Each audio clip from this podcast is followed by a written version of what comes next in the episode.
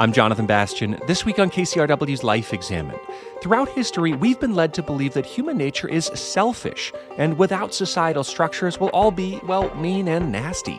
But there's plenty of evidence to suggest the exact opposite. There's a disaster research center in the United States, and they've done more than 500 case studies. And again and again, what you actually get is an explosion of altruism and cooperation. People from the left to the right, young, old, rich, poor, working together. That's really the common response. It's just that people at the top often believe that the opposite is happening. So, are simple acts of kindness contagious? Could human nature evolve to become even friendlier and more cooperative? We are the product of survival of the friendliest, which means that for millennia, it was actually the friendliest among us who had the most kids and had the biggest chance of passing on their genes to the next generation. Historian and author Rutger Bregman's hopeful case for our common decency and why this matters. That's coming up on Life Examined. Throughout our history, humans have shown themselves to be capable of unspeakable atrocities like genocide and cruelty. We have this idea, perpetuated in our culture, that we have a dark side, that when left to our own devices, will act in our own self interests and often to the detriment of others. Whether in fairy tales, movies, or our news feeds, evil is everywhere, threatening our very existence. But is this really the case? Have we been fed the wrong idea about human nature? Dutch historian Rutger Bregman argues that we've been misled about who we are Far from being selfish and despite our dark history, human nature is evolving to be kinder and more cooperative. So, how do we go from selfish to selfless? In his book, Humankind A Hopeful History, Bregman examines the science and the history behind human nature and explores the psychological evidence that the human mind is indeed wired to be good. Joining me now for the full hour is Rutger Bregman, historian and best-selling author. Well, Rutger Bregman, welcome to Life Examined. It's great to have you. Thanks so much for having me. Let's go back as far as we can, and I know this this could be a lengthy conversation, and just get to the, the, the root of this really interesting question, which is the nature of of humankind. Are we good? Are we evil? Are we selfish? Are we are we friendly? Um, where does this begin? I mean, is this biblical? Is it further than that? Where, where do you trace some of these ideas hmm. to? Well, you could argue that you know it goes all the way back you know, to the dawn of history. Mm. You know, some of the first writings that we humans produced, maybe in a way, were about this question. You know, what is human nature re- really like? It's a question that many religions, many philosophers have grappled with, and um, the reason is because it's an extraordinarily important question. Because what you assume in other people is what you get out of them. Mm. So your theory of human nature basically determines everything. Hmm. how you organize your schools how you organize your the workplaces you know how you practice democracy even if if you even believe in democracy. Um, yeah it has just vast repercussions for how we live our lives and also our personal lives by the way. So there's a lot at stake here Mm-hmm. I mean, if we look at this from a from a Judeo-Christian perspective, let's just stay there. I mean, what would we see? Are humans kind, or are we naturally kind of sinful human beings?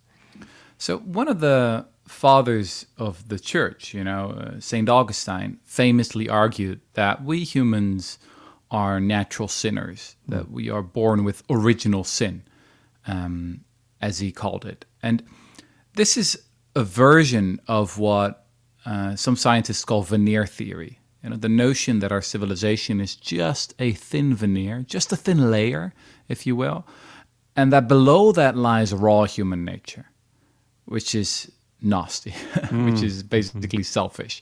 And this is a hugely popular and influential theory in our culture. So what you see is that it comes back again and again and again. You can find it among Christians, but you can also find it among secular Enlightenment philosophers. You know, you can find it among the left, but also among the right. Um, it is, I think, the sort of the how do you say that the or philosophy of of Western culture. Um, so yeah, it, we encounter it very often in our history. Why do you think that's a compelling way to view humans? So I would say there are a couple of reasons. Um, the most important reason, though, is that a selfish view of human nature is a legitimization of power differences. If you and I cannot trust each other, then we need someone to be in charge, right? We need someone at the top to basically make up the rules. Uh, we need managers, we need kings, we need queen, queens, we need CEOs. This this argument was famously put forward by Thomas Hobbes, the British philosopher in the 17th century. He argued that in the state of nature, we lived lives that were just terrible, nasty, brutish, and short, in his famous words. So, as nomadic hunter gatherers, we were free, but the consequences of that freedom they, they were terrible. And he argued that at some point in our history, probably around the time we became sedentary and invented agriculture, we gave up our freedom, we signed a social contract, um, and got security in return. Uh, and, and the way we did that is by s- sort of appointing a Leviathan, an all powerful ruler. A Leviathan is a biblical sea monster. It's just a metaphor, obviously, in, in Hobbes's uh, uh, work. Um, but that is has been an extraordinary influential argument that we humans, if left to our own devices, um, yeah, we turn out to be really, really selfish and, and engage in all kinds of terrible behavior. But the way to overcome that is to um, establish hierarchies. So I guess this is one of the reasons why why, why this pessimistic view of human nature comes back so often because it's in the interest of those at the top to propose this view. It's a it's a really really effective legitimization of inequality and power differences. Mm. And it continues to run through a lot of art and, and, literature. I mean, I know you talk a lot about Lord of the Flies by William Golding, which I think espouses that philosophy perfectly. Yes, absolutely. I think this is one of the most influential and famous 20th century examples of veneer theory. So, I mean, many many listeners will have read the book or will have been forced to to read the book in uh, in high school. Um, story is familiar, right? You just got a bunch of kids from a boarding school, you know, a very good British boarding school, and these these are you know very civilized, well educated British boys. Yeah. But then they're in a, an airplane crash. They wash up on this uninhabited island, and initially they try to establish a democracy of sorts, but it very quickly breaks down. And at the end of the novel, three of the kids are dead um, and many of them have turned into savages. Mm. And the message of that story is, I think, again, civilization is just a thin veneer. Even if you have these, you know, very well educated, nice, friendly British boys, you put them in a different environment, more in a, how do you say that, a primordial environment, mm. our, our original state of nature, uh, and they show you who they really are. Um, so, yeah, I thought it would be really interesting to see if this is factually correct, you know, to yeah. see if there's ever been a case in all world history where real kids shipwrecked on a real island, because it would be fascinating, wouldn't it, to yeah. study what would really happen. oh, absolutely. But uh, as we're having this conversation, I, I, keep just getting thoughts of other examples of this. And, and I don't know if you would make this connection exactly, but in my world of, of public radio and podcasting, we're always very low on the listener totem pole compared to things like murder podcasts, right? Mm-hmm. Or true crime or things. They always like have like you know triple the listeners than I'll ever have. And, and I wonder if if this is somehow intertwined because I think part of the narrative of these murder podcasts is that hey, there might be a murderer in each of us, or the perfectly nice person turned into a devilish creature and suddenly they were a monster and they went on some kind of crime rampage. Do you know what I'm saying? Like I think th- yes. there's something very yes. seductive in that what if aspect of human nature. Yeah. So who was the great Russian novelist who once said that there's a, a story for every unhappy family, you know, mm. or that mm. every unhappy family is different. It's I think, uh, but Tol- that Tolstoy, I believe. Oh well, there you go. You know your classics. so all the happy families, they're happy in exactly the same way. So that's the problem with goodness and happiness and decency. It's quite boring. Mm. It's quite difficult to make good art, or at least engaging art. Um, to create a series that you genuinely want to binge watch right. um, about human goodness. It is possible, I think, but it's difficult. And and I must admit, I'm a complete hypocrite. You know, I love series like Game of Thrones and Succession. Yes. that you know uh, basically are about a very different view of human nature than the one I advocate in my in my book. Yeah. We've done a lot of interviews on this show thinking about power structures and my sense is th- the narrative is that um, you know humans have always had some kind of a big chieftain leader at the top who would create laws and organize, and that's been going on forever. But I and I think you would agree with me on this that more modern research looks at very early hunter gatherer civilizations and shows that they might have been a lot more egalitarian than we thought. And even when we look, um, I think of a you know program we did looking at primates or bonobos that um, those power structures are actually not the kind of like Trump-like figure you know, running a government. That these these there were much different systems in place. Yes. So I mentioned Thomas Hobbes, the British philosopher, who believed that humans in the state of nature, when we were, were nomadic hunter gatherers, which we've been for 95% of our history, were very selfish and you know lived these terrible lives. Um, a little later, there was this other philosopher, a French philosopher called Jean Jacques Rousseau, who was sort of his, his adversary. You know, they're always put in the boxing ring mm. uh, together, these two great thinkers. And Rousseau argued that the exact, exact opposite was true that actually we humans lived lives that were pretty good for the biggest part of our history, that nomadic hunter gatherers were quite healthy um, lived in pretty egalitarian societies, and um, that basically it was civilization that wrecked us. Mm. That everything went wrong the moment when someone said, "Look, you see this piece of land here? That's mine." You know, the moment someone invented private property, that was when everything went wrong. So for a long time, people regarded Rousseau as the uh, idealist, you know, as the naive, revolutionary, romantic. But if we now look at the latest evidence we have from anthropology and archaeology and biology, well, it seems to be the case that actually Rousseau was right, mm. or he was basically right at least. There was one mo- uh, moment when I was writing this book when I thought, hmm, maybe that should be the title of the book. Rousseau was right. uh, the bu- publisher didn't think it was a good idea, but it is it is very striking to see some of the developments in in these scientific fields. So I take it that this is a view that you personally believe in. I mean, you find that there's something really at the heart of this that that strikes you as more true than the Hobbesian argument. Well, look, it's very hard, obviously, to know how humans lived 50,000 years ago. We don't have a time machine, and the evidence we have is always fragmentary. Um, but I do think there is very compelling evidence now. So there's a really important new theory in evolutionary anthropology called self domestication theory. Now, we all know what domestication is, right? You've got cows, you've got pigs, goats these animals have been domesticated by us over the centuries. So that means we've selected the tame animals uh, and we've selected for friendliness. And yeah, what basically happens is that you start off with a wolf and you end up with a chihuahua, mm-hmm. right? That's that's domestication. Um, Charles Darwin, the father of evolutionary theory, already talked about this domestication syndrome. He noted that there are certain traits that appear once you domesticate an animal.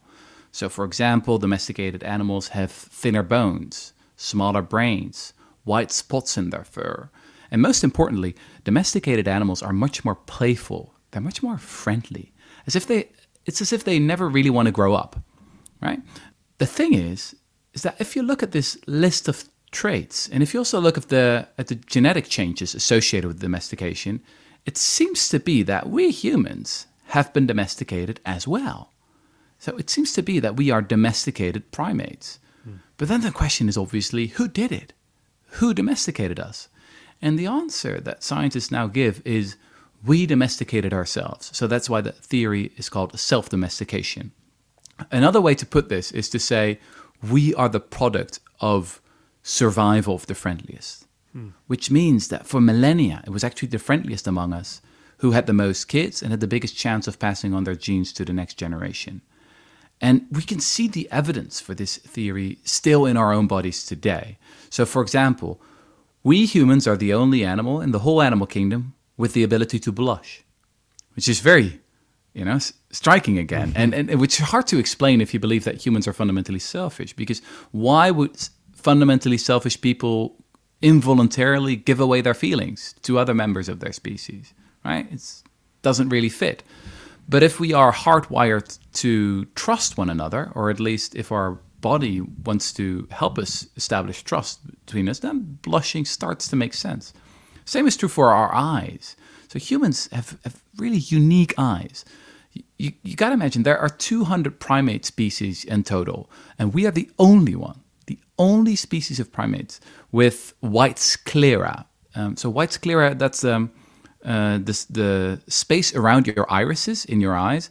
Um, and that, that that space is white with humans, and that means we can track each other's gazes. Again, we involuntarily give away what we're looking at. We can look one another in the eyes. Um, now, obviously, that's essential for establishing trust. You know, it's essential for friendship, for romance, even, um, and it's pretty unique to humans. So I think that's that's really fascinating that you can see this the evidence for this theory of survival of the friendliest in our own bodies still today. When you mention that about animals, which by the way is utterly fascinating, and I remember we did a show on on just dogs and domestication, and one of the big differences is that um, you know wolves. Um, a young wolf pup or a teenage wolf wants to leave the kind of group and go out and have their own life and create. Where, whereas domesticated dogs don't want to do that; they kind of see the human as the home center and stay there. And so, but the description you gave of domestication wasn't actually a very pretty one in my mind. It actually depressed me a little bit. I thought, oh my God, are we weaker and are we just more fragile? And and I also thought, does this mean we can also be controlled much easier? To me, that's what domestication means as well. I mean, a dog is essentially controlled by an owner. And so, do you see what I'm saying? I, I Uh-huh. Yeah, I'm- absolutely. I'm- I'm this both- is the standard assumption that people Yeah. have. Is we talk about a stupid cow, you know, stupid Yeah, pigs. right. Um, we tend to have very, you know, quite a bad view of the domestication process. But it turns out that it's the secret of our success. You know, there's a really famous experiment that was done by a Russian science scientist called Dmitry Belyaev. This was done in the 1950s when actually studying genetics was illegal at the time. You know, the the brother of Dmitry Belyaev was murdered by the regime uh, because of his research. So this all of this had to be done in secret. Um, and it's one of the most astounding experiments of the 20th century. What Dmitry Belyaev did is he started with silver foxes. And silver foxes were very aggressive, and they'd never been domesticated before. And he said, okay, let's try and see if we can domesticate this animal. Something that, as I said, had never happened before with any other animal. I mean, usually this, this or in nature, this takes centuries or even longer than that. Um, but he thought that if he would really select for tameness and friendliness, then maybe he could do it in just a couple of decades. And he did. So, this domestication syndrome again, think about the white spots in the fur, thinner bones, smaller brains, more playful behavior, etc., etc., that started to appear quite quickly. But then, what's so, so interesting is that another researcher called Brian Hare, years later, almost like 50 years later, started um, doing intelligence tests um, with these animals, and he compared, you know, the wild silver foxes to the domesticated silver foxes, and it turns out that the domesticated in, uh, silver foxes perform much better on these intelligence tests. So he said at the time that if you want to um, have a smart fox, you don't select for intelligence, but you select for friendliness. And so this seems to have happened in human evolution as well. Our secret superpower is not that we are so smart. No, our secret superpower is our ability to cooperate on a scale that no other animal is able to do. That is interesting, uh, and I do remember speaking to people that studied, you know, early forms of civilization, and they used the word a cooperative species, the ability to bring different bands or tribes together to, you know, fight certain enemies or to uh, till land or whatever it is. And it's true. I mean, when you think about the the animal kingdom, there there are no other animals that as far as we know, tend to have such cooperative behavior, right? I mean, we're pretty unique in that regard. Yes, yes.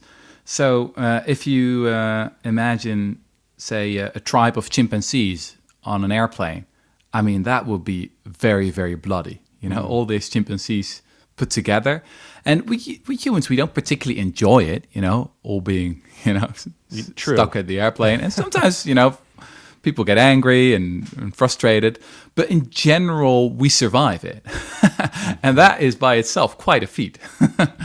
um, so uh, obviously uh, it's only natural to focus on the negative, right? And there, there's even some basis for that in human nature itself. Psychologists call it the negativity bias. Exactly.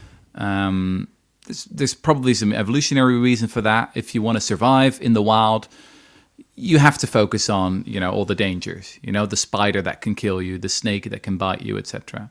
Uh, but today we live in a world where we're being bombarded by bad news all day. Right? That is basically the definition of what we call news there are a lot of great investigative journalists out there. There are a lot of great people practicing constructive journalism, but in general, you know, just our daily news feed, it's not very good for our mental health. And psychologists have known this for a long time.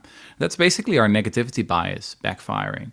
Um, but if we zoom out far enough, then it's pretty clear that, yeah, the, the, the great secret of our success, what, what's really our strongest suit is this ability to cooperate. Yeah. Well, so if I have your argument right, then that Rousseau would claim that that we are essentially, and I know you use this word, a, a decent species. We're, we're we're pretty good and or pretty kind to each other. Um, but then we go through the agricultural revolution. There's uh, there's property ownership, and I, I suppose this is where you get the Hobbesian argument that actually no, we're we're very selfish and we want to exclude. But for me to understand your argument correctly that yes, even as the world has moved in the direction of ownership and God, social media, news feeds, and blah blah blah, that still we we still have that kernel of decency below all of that. Like we're not totally ruined just because what modern history looks like. You know what I'm saying? Yes, yes. And this is exactly what we see during times of crisis. So, very often people think that in a moment of crisis, people reveal who they really are and they start behaving in terrible ways. So, watch any Hollywood movie about an earthquake or a disaster or, you know, a pandemic that breaks out and you see people, you know, who are panicking, who start looting, who start plundering, who really engage in all kinds of terrible behaviors. But we have got decades of sociological and anthropological evidence of how people really behave in times like that.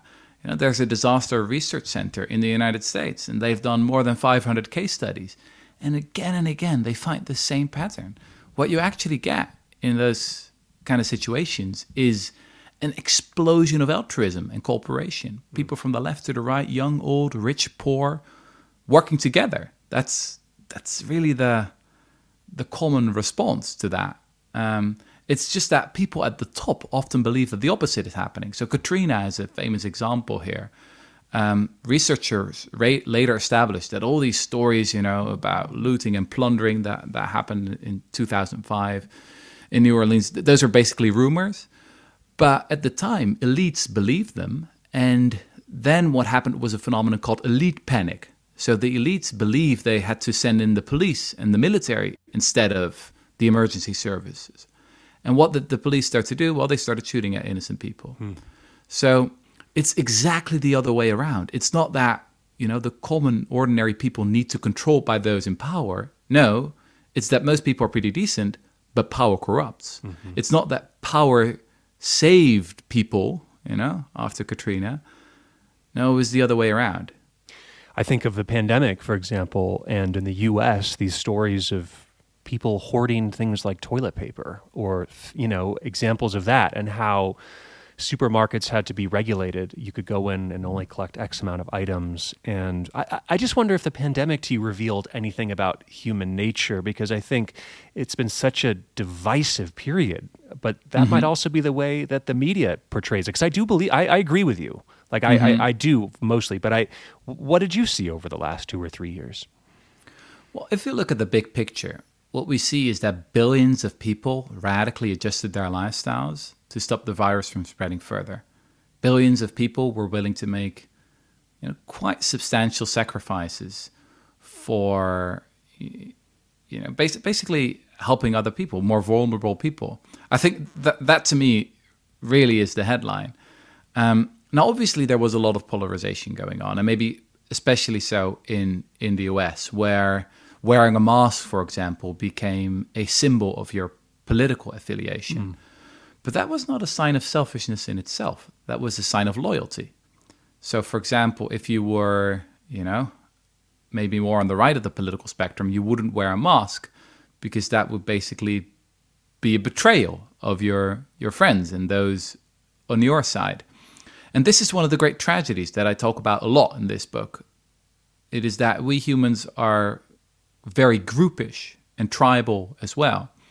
Um, we can do the most terrible things in the name of loyalty. Mm. Um, that is really one of the dark sides of human nature, which I mean, you obviously have to deal with if you write a book like this, because it's also pretty clear that we humans are one of the most cruel species in the animal kingdom as well. I mean, we do things that no other animal would even dream of doing. Uh, genocides, ethnic cleansing, warfare on a scale, uh, you know that that chimpanzee chimpanzees could never do. Um, so don't get me wrong; it's it's not all um, you know happiness here. Yeah. Uh, no, I, that, that's a really important point and distinction. And maybe there's a difference between acting decent or you know trying to take care of what you think your group is, so, which would explain these divisions, anti-vaccine or whatever, because everybody was acting in the way they thought was best for the, the, the society that they lived in or the people that they respected. Mm-hmm. I, I think, right? Yes. But at the same time, there's a distinction between that and the idea of some type of innate universal human rights, which say that, you know, as if we have deeply encoded in us this moral purity where we're not going to commit genocide or we're not going to, you know, be mm-hmm. racist mm-hmm. because that that doesn't seem to exist. Yeah, yeah, I agree. And and we have made moral progress in the last couple of centuries. So there's this famous moment when Voltaire, another French philosopher, wrote a letter to Rousseau. Uh, and Voltaire was basically mocking Rousseau and saying, Well, if you really like the state of nature so much, why don't you go back and walk on four, four legs again, uh-huh. right? Why yeah. don't you go back and live as a nomadic hunter gatherer?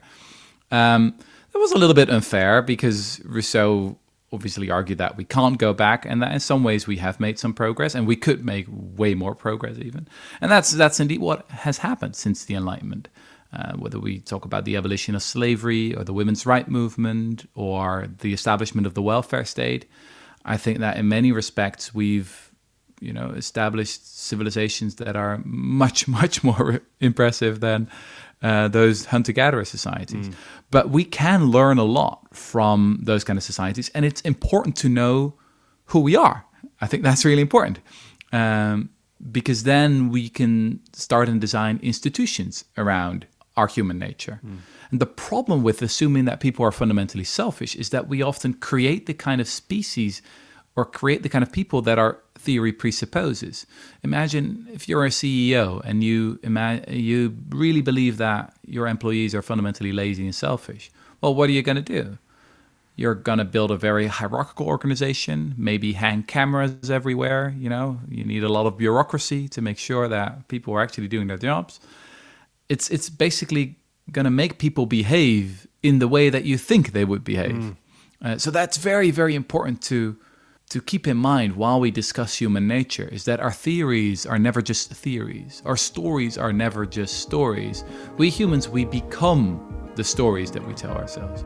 If you're just joining us, this is Life Examined on KCRW, and my guest this hour is Rutger Bregman, historian and author of Humankind A Hopeful History. So, what do you think? Are we naturally selfish or selfless? Do you believe human nature is intrinsically kind and cooperative, as Rutger Bregman has argued?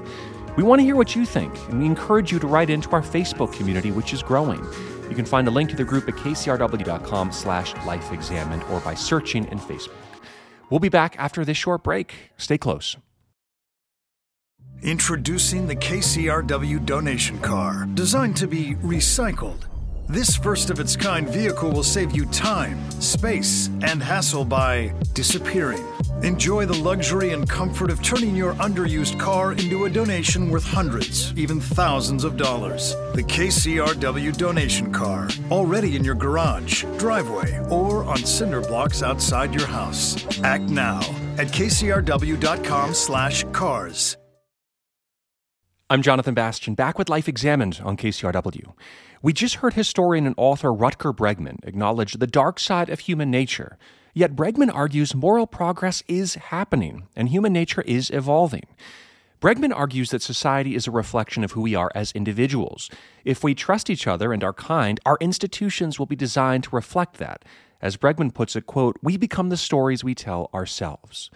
As we rejoin the conversation, Bregman explains to me what inspired him to write his book and how a shift in science and some fascinating new research indicates a more hopeful view of human nature. Let's jump back in. I just had this incredibly depressing thought when I remember reading in the New York Times about the the increase in the way in which employees are monitored all day long and they're given mm-hmm. rankings and they're giving scores and everything is kind of now being watched there's only gains made if someone is efficient or productive. But it, it's this idea that oh, left left to their own devices, they're lazy and wasteful, and they're not going to do anything for the institution. And I just remember reading that and thinking, wow, what what a world in which there's no longer any trust or freedom or eh, you know privacy yeah. given to one's working life, which dominates such a large part of their day. Yeah, yeah. But maybe to give you a little bit of hope, I had basically two reasons why I wanted to write this book. The first reason was that I saw a shift in science.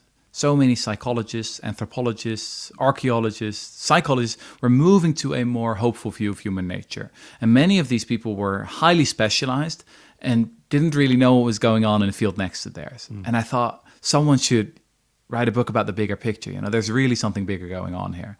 Now, the second reason was that I also perceived a shift in the zeitgeist. You know, so many people who seem to be part of a movement that hadn't been named yet. Uh, entrepreneurs who were trying to build different kind of companies that were grounded in a more hopeful view of human nature. Um, civil servants that were designing policies. Um, people who experimented with different ways of doing democracy. Um, so again, very varied examples, and often people didn't realize that they were part of something bigger, right? So that's that's also so, something going on uh, mm. at the same time, and I, I, do see some reason for hope there. I, would love any other examples you can give. You mentioned psychologists or people doing research. Was there anybody in your book that really just stuck out to you as being important? Yeah. I'll give you a simple example. So many people will have heard about the bystander effect. This is this phenomenon phenomenon um, described in psychology where well, imagine someone's drowning and a lot of people witness it happening, or someone's attacked in the street and a lot of people w- witness it happening. Psychologists believed for a long time that the more people would see it, the less likely it was that the victim would be helped. Mm. Because people would be like, you know what, it's not my responsibility, someone else can do it. Right? And especially in the big anonymous city, this effect was supposed to be, you know, uh, omnipresent. And uh, yeah, the bystander effect was, was basically this quite pessimistic theory of how people behave. Uh, but all this evidence was based on lab experiments. And as you maybe or probably know, um, psychology has gone through quite a crisis lately called the replication crisis. So many of the old results, you know, they, they can't be replicated um, if hmm. they do the experiment again. And now there's this researcher called Marie Lindegaard who thought, well, let's take another look at the bystander effect, but then let's not rely on these artificial situations uh, where you know there's some kind of make-believe situation where they try and um, um, convince a subject that something bad is happening and then study how that subject behaves. No, let's just look at the behavior of real people in real life because today there are cameras everywhere. Mm. Uh, and there are some benefits to that. You can use it to study how people really behave. So she built a huge database of videos from four big cities um, Amsterdam, Copenhagen, London, and Cape Town. And yeah, was able to just ask this question again How do people really behave when someone's attacked in the street, when someone's drowning? And so she was able to calculate the number, you know, the, the, basically the amount of cases where people really help one another. And it turns out that the real number for real people in real life is 90%. Hmm. So in 90% of all cases, a bystander intervenes. And you know what? The more people witness something happening, the more likely it is, it is that someone will help because people will find support in one another. So that meant that 60 years of research into the bystander effect, you know, all these laboratory experiments, uh, you could we could basically throw them in the bin uh, because this this new evidence was obviously the most powerful evidence you can have. It's about real people who don't realize, you know, they're they're being studied. Uh, these are real situations, um, and uh, yeah, the answer was much more hopeful. And there's something in me that that does naturally agree with this. I, I I've been really lucky to travel through some you know pretty far flung areas across the world, mm-hmm. and granted, I I mean I'll I'll talk about my privilege here. I'm a white male. Maybe that mm-hmm. plays into this as well. I don't doubt it, but I but I have noticed almost anywhere I have been. In moments of distress, whether you know it was in India or to Europe or to Africa, wherever, there was always someone there to help actually. Someone in hmm. the village someone traveling. Like I, I i've never been in a situation where i just felt like you know what the world has turned on me. It's an evil place. And mm-hmm. do you know what i mean? I, you're someone who's Absolutely. probably been through that too that or if i've uh-huh. had a flat tire somewhere or some my dog has run off. I mean it's just when i think about my life concretely with examples i see more help than i do hatred around me. Yeah. You know, as an author, you receive quite a few emails from readers around the globe. And you know what? There's no group of readers that agrees more with me than the hitchhikers. it's really the hitchhikers. yeah, they're really my group of people. um, yeah, I guess just traveling around the globe and meeting so many people from so many different parts, and again and again, having this experience of complete strangers helping you, um, that really has an impact on how you see the world. And this is this is one of the problems in some societies. You know, it's one of the reasons why, for example, I don't really like cars. You know, cars are these like small prisons where you know we can't look one another in the eye anymore, and that's why people often behave terribly in a car. Mm. You know, they don't see other people anymore, and then they you know start sw- swearing and shouting and blah blah blah. I'm, I, I live in the Netherlands, and as you probably know, in the Netherlands we have more bicycles than inhabitants, and I I like to think that that's a more humane way of transport. Um, I mean, we can still get angry. You can even get stuck in bike traffic in in in Utrecht, where where I live. But um, it's it's very important that we design institutions, organizations, ways of transport, you name it, where we where we can see one another, where we can look one another in the eye. Um, we we humans have been built for face to face contact, uh, or not built, obviously, but evolved uh, for that. And again, that's why I think it's important to know something about where we've come from. one thing you've written about, which I found interesting, and it does factor into this, is how power plays into our sense of empathy or the ways in which that power corrupts. I mean, that's a line we've heard forever that power is a corrupting force.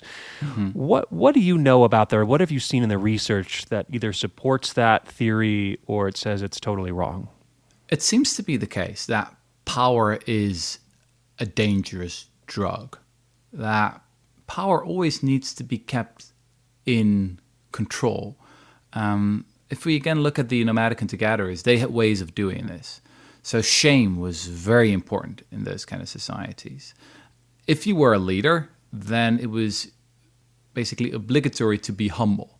Humbleness was an absolute prerequisite. So imagine you're a great hunter and you come back after a day of hard work and you brought back some, you know, some great animal um, that you uh, that you managed to kill. Um, then uh, what you would do is you would sit by the campfire and someone would ask, like, "Did you did you you know catch anything today? How was the hunt?" And then you would say, "No, not really. You know, nothing. You know, it was actually, uh, yeah, yeah, very bad." And then people would know, you know, tonight's going to be a feast. uh, there was a, even a practice it's been described in some hunter-gatherer societies called insulting the meat. So, you know, the bigger the meat was that people brought in, the more insulting people were. Basically, to to signal like, don't think too much of yourself. You know, don't let it go to your head. And if that would happen, you know, if people would be too narcissistic, then that would be very dangerous for them. They could be cast out of the group. And if you're expelled in a nomadic hunter gatherer society, especially during the Ice Age, I mean, that's basically a death sentence. Your friends are your insurance policy. You're utterly reliant on your friends. So that's one of those reasons why these societies manage to stay egalitarian and how they manage to tame those in power. Now, obviously, in, in much bigger societies like we have today, you can't always use the power of shame. But it is a telling sign that very often we can't imagine our political leaders even blushing anymore, even though that's this very special, unique human ability. Mm. And you've I mean, even looked at studies that have shown how power can change one's brain. Yes, yes. So um, there's some pre- preliminary neurological evidence that shows that the experience of power, you know, just this feeling like I'm in control, I'm on top, I am the powerful person in this room, can disconnect you from the rest of society. Um, so, one very important human uh, psychological mechanism is what psychologists call mirroring. We we humans we mirror each other all the time. You yawn and I start yawning as well, right? You laugh and I start laughing as well. It's, it's a lot of our behavior is just contagious.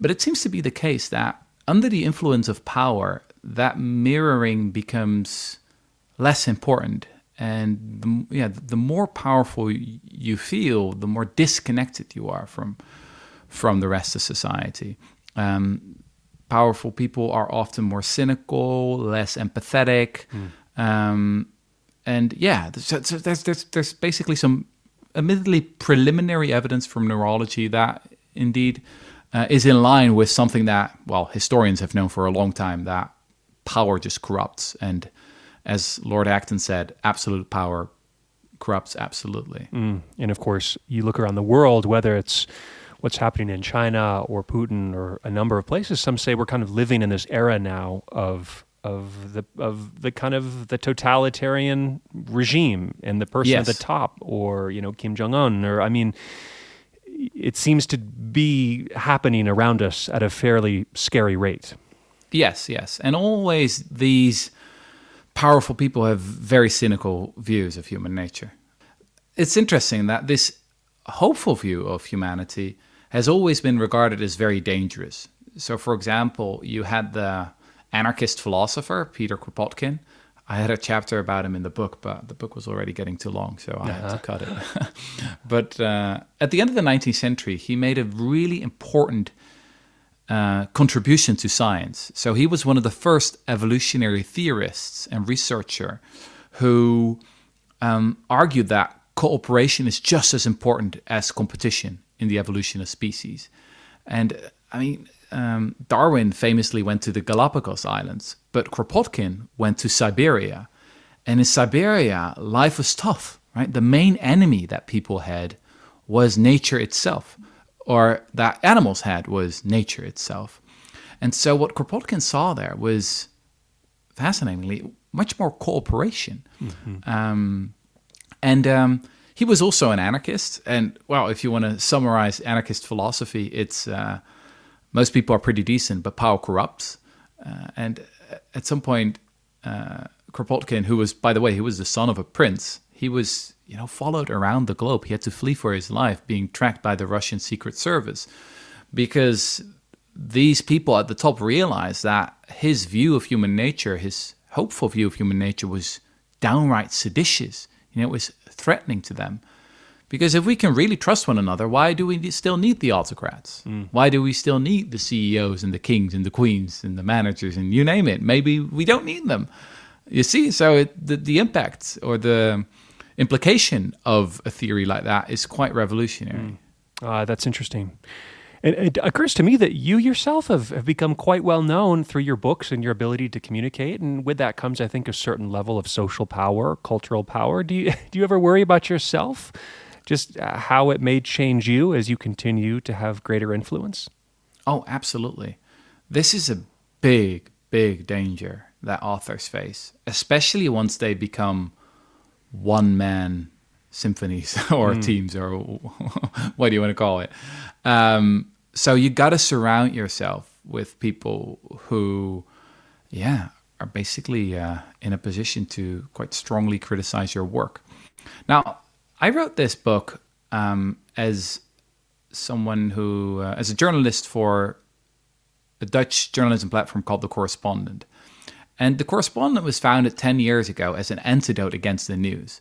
We thought that fake news was not the problem. We thought that real news was the real, the biggest problem, actually. Um, because the news is mostly about what goes wrong and it often makes you very pessimistic it makes you more cynical right it doesn't mean we just want to write about things that go well but we do want to focus on the structural forces that govern our lives um, and zoom out and also focus on the people who are already coming up with solutions so this journalism platform is completely member funded and um, we uh, we think that we can learn a lot from those members. So often journalism is, uh, you know, it's a one directional thing, right? You, it's the journalist talking and the rest have, have to listen. Mm-hmm. Uh, but your readers know a lot. So what we did from the beginning is we said, okay, we, so we don't want to hear your opinions, but we want to know what you know, what you can contribute. And so people can include their expertise, we'll verify their expertise, and then we basically ask quite specific questions after every op-ed or essay or whatever like okay what do you know? What can you contribute? And uh, that's how i've been writing this book. So every chapter was an essay on the correspondent and i received a huge amount of feedback from thousands of readers. And um, that helped me a lot to be honest um, and uh, i think has also uh, uh helped me to uh, yeah edit out some quite significant mistakes that were the, that were there initially. Yeah. Um, but yeah, you always got to think about how power can corrupt you as well. Mm. Well, how do you think just your the place from which you come from and the fact that uh, you're also a white male and that you're in the Netherlands and I think we have this kind of very romantic view of life in the Scandinavian countries. That mm-hmm. some might say, "Hey, well, for for you, yeah, that's how you see the world. Life is good. Life is kind of easy. It's better than it is, say, if you're, you know, a, an African American male growing up in Louisiana." That mm-hmm. that book that that man may write be could be very different. So, how would you respond to something like that? I think that one of the reasons why. Uh, we've seen this revolution in science is because of the feminization of science. Um, many of the proponents of veneer theory have been white males who were maybe consciously or subconsciously looking for ways to justify their power. Mm. So, for example, in psychology in the 1960s, you had famous researchers like Stanley Milgram or later Philip Zimbardo, who came up the, with the Stanford Prison Experiment, which turned out to be a complete hoax. Uh, many of these men were I think, quite, how do you say that, narcissistic, maybe even corrupted by power. And what we've now seen is that a new generation of younger researchers, and very often uh, female researchers, have debunked those narratives and have emphasized a different side of human nature. And this is also what we've seen in anthropology, actually. In the 1970s, anthropology and biology was dominated by theories of human selfishness. Uh, Richard Dawkins famously wrote The Selfish Gene, in which he argued, quote, uh, we have to teach altruism and generosity to our kids because we are born selfish. Um, and that, you know, fit very uh, nicely in the zeitgeist at the time. You know, this was also the era in which uh, neoliberalism was rising, and, and people were saying, "Oh, governments can't do anything, and inequality is not not a problem at all." Um, but now, uh, what's happened since then is that a new generation of, of anthropologists, and again, often female anthropologists. So, Sarah Hrdy, for example, has developed this cooperative breeding uh, theory, where she argues that um, indeed uh, humans are highly, highly cooperative. And it's not just the mothers, but also the fathers, actually, in uh, nomadic hunter gatherer tribes who play an important role. So, um, yeah, you could even argue that these nomadic hunter gatherers were sort of proto feminists. um, I just became a father myself, and uh, I had a long, long paternity leave of three months. And no, that's not some kind of weird Dutch thing. That's actually the natural human way, I'd argue. Um, so, um, yeah, I, I completely get your point. Obviously, I'm a highly privileged person from a very privileged part of the globe. But I do like to believe that it's not just my personal subjective experience of the world. There really has been something happening in science here. Well, finally, I wonder if there's a last message or idea you wanted to leave our listeners with. I think we've got some really important stuff today, but but where where would you like to end this as we close out? You know, it's been uh, a couple of years since I uh, finished writing the book. It was published in 2019 in the Netherlands, and then a year later in English. And um, there's some distance now, you know, mm. between me and the book, and then you start to see its flaws as well. Uh, at some point, I started seeing these images of people on so- social media, on Instagram, for example, reading my book on a beach with a glass of white wine and saying, "Huh." Life is wonderful after all. Humans are fundamentally decent, uh-huh. you know, uh-huh. and I'm enjoying enjoying my holiday here. Cheers. And then I thought, oh my God, I've created a monster. uh-huh. um, so it is really important that we assume the best in others, but sometimes it's also really helpful to be suspicious of ourselves and be suspicious of our own motives. Um, you know, in, in self in the self help literature, there's this tendency to always say like you're good the way you are. Yes, but mm-hmm. but sometimes it's good to say no, you're not good the way you are, and maybe in some ways you're standing on the wrong side of history. For us, it's easy to look back and you know judge those people in the past who engaged in the slavery and and and and you know who treated women in a terrible way and and and, and you know witch hunts and and gladiator fights like the Romans did. There, there's so many you know, just horrible stuff that happened in the past, and then we often feel so civilized. But maybe the historians of the future will look back on us and will be horrified in a similar way by some of the things we do today. So that's a question I often ask myself, and that may be a subject for a new book, uh, which is like, who are the abolitionists of today? Who are those people who are standing on the wrong side, uh, on the right side of history, and are often being dismissed as, you know, a pain in the ass? Right. Uh, who are sometimes quite unfriendly as well. That's often where progress starts, you know, with people who are willing to be unfriendly, to go against the group who are, yeah, making you uncomfortable. So, uh, yeah, but you always have to uh, yeah repair the damage of your of your last book in your new book, and that's then right. That's what the life of a writer is uh, is all about. That's right. I've been speaking with Rutger Bregman, historian, philosopher, and author of Humankind, A Hopeful History. I, have really enjoyed this. Thank you so much for just spending the hour with us. Um, we appreciate the time. Thank you. All right, that's it for this week. The producer of Life Examined is Andrea Brody. I'm Jonathan Bastian. Thanks as always for joining us. Have a wonderful day. We'll see you next week.